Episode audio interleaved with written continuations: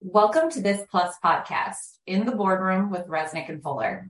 Before we get started, we'd like to remind everyone that the information and opinions expressed by our speakers today are their own and do not necessarily represent, represent the views of their employers or of Plus. The contents of these materials may not be relied upon as legal advice. Today, in episode three, we discuss why boards and officers need to be particularly thoughtful about the topics of diversity, equity, and inclusion, or DEI. Stephanie and John will explain how DEI presents a truly unique set of legal concerns because companies can be fa- faulted both for doing too little or for doing too much. Citing trends in recent lawsuits, including one that led to a $10 million jury verdict, they outline the legal risks from both angles. The conversation wraps up with some practical tips about best practices for minimizing risks in your DEI initiatives. Stephanie Resnick is a partner at Fox Rothschild, a national law firm, and is co-chair of the firm's director and officers liability and corporate governance practice group. For 14 years, Stephanie has been ranked by Chambers USA as a leading litigator in Pennsylvania. She is known for taking the lead in high stakes bet the company litigation and defending corporate boards and officers in complex and protracted litigation. Stephanie is a former managing partner of Fox's Philadelphia office and a past chair of its nationwide litigation department. John Cornell Fuller is also a partner at Fox Rothschild and is the other co-chair of the firm's director and officers liability and corporate governance practice group.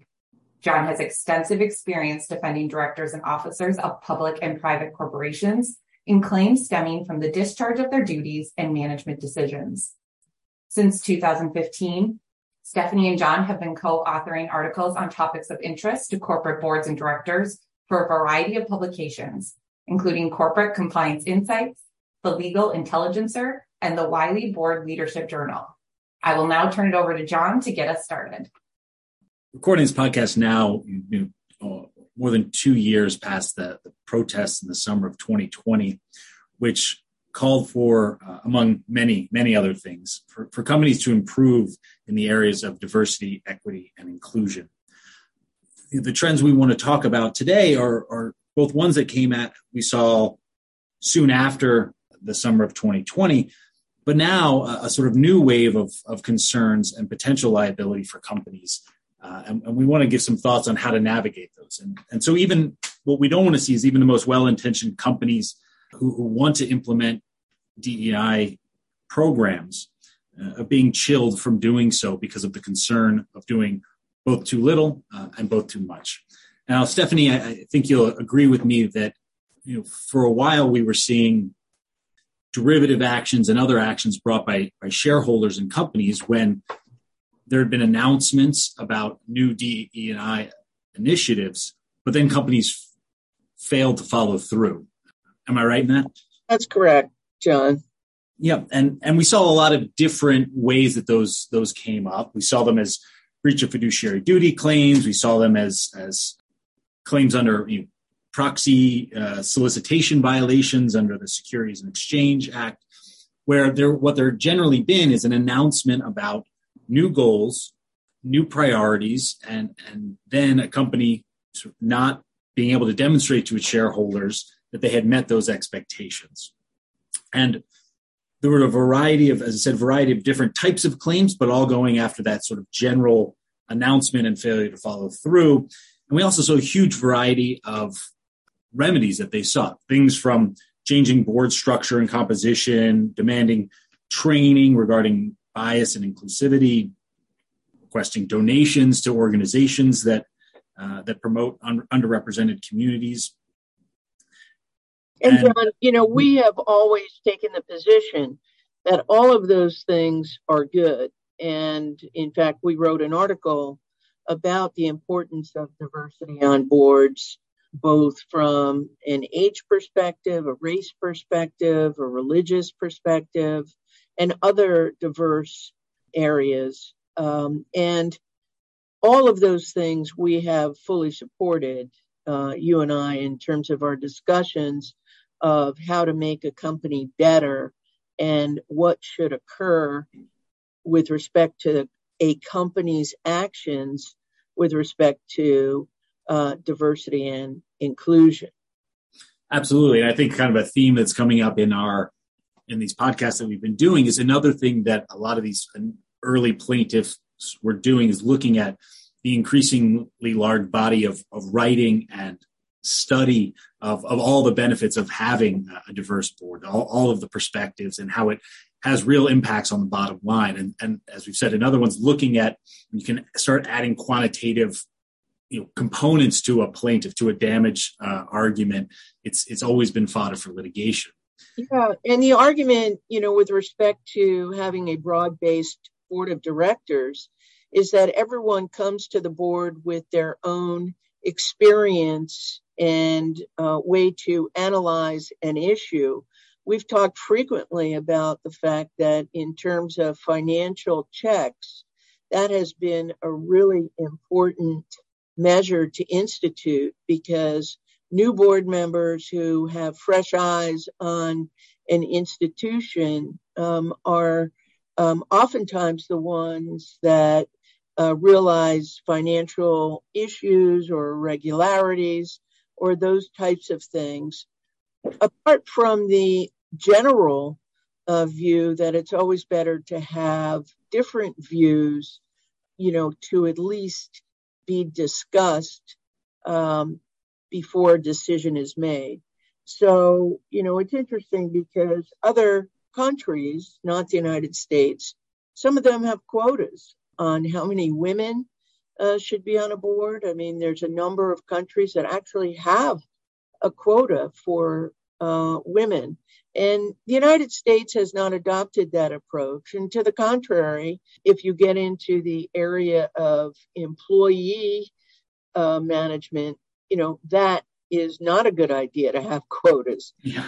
so let's talk about some of the the risks yeah, uh, and what, it's interesting yeah. you talk about about quotas and, and the employee side because that's you know so what we've been talking about those shareholder actions. You know, I think a lot of people saw, but what we're seeing is this this component of implementation. And now that people, a lot of companies have announced programs and, and are working to implement them, we're now seeing a wave of of potential pushback from from that implementation phase. And and you're absolutely right that it's it's in the employment sphere where there are structures that need to be considered. And one of the ones that sort of grabbed our attention and, and is, is interesting as a sort of construct to think about this this potential area of liability is uh, is reverse dis- discrimination lawsuits, and and in particular one in, in North Carolina where a jury recently awarded ten million dollars in punitive damages to a, a, white male senior vice president who alleged that he and seven other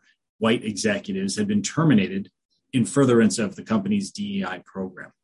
Now, should say that uh, the, the, punitive damage award was subsequently reduced to $300,000, but it's a big jury verdict and should give everyone pause. And the plaintiff was ultimately awarded about $4 million in, in both compensation, uh, compensatory damages.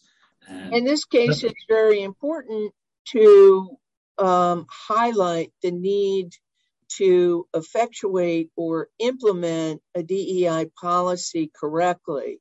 So in this case, it really was the implementation of that policy that caused harm to the company ultimately.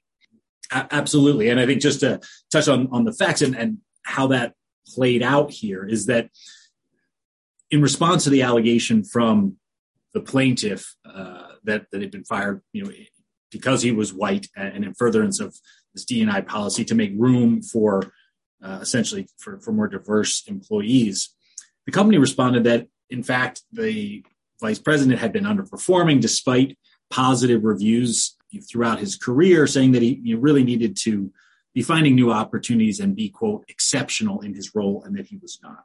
Um, the company also pointed out from a legal standpoint that there had been no allegations by the plaintiff that he was ever discriminated against on the basis of race during the course of his employment. It was only, you know, as he alleged, uh, the cause of his termination. Now, plaintiff responded that that was all pretext, and, and the case went to trial, a seven day trial. And what's very interesting in, in the sort of current context is at trial, the plaintiff traced the announcement, for instance, of a new DNI policy by the company. He then was able to look at when that DEI committee had met, decisions that they had made, things like you could call them goals, they call them quotas about where the company wanted to be in terms of diversity. And then in the timeline, the actions and the determinations of, of certain uh, individuals immediately after these meetings. And it was that it was that timeline, that announcement, and that's something new, right? These these are still the same employment laws that have been out there, but the fact that a plaintiff is now turning and looking at this very outward set of statements about where the company is going and how they're going to get there. To your point, the implementation is now a place that, that has needs to be looked at.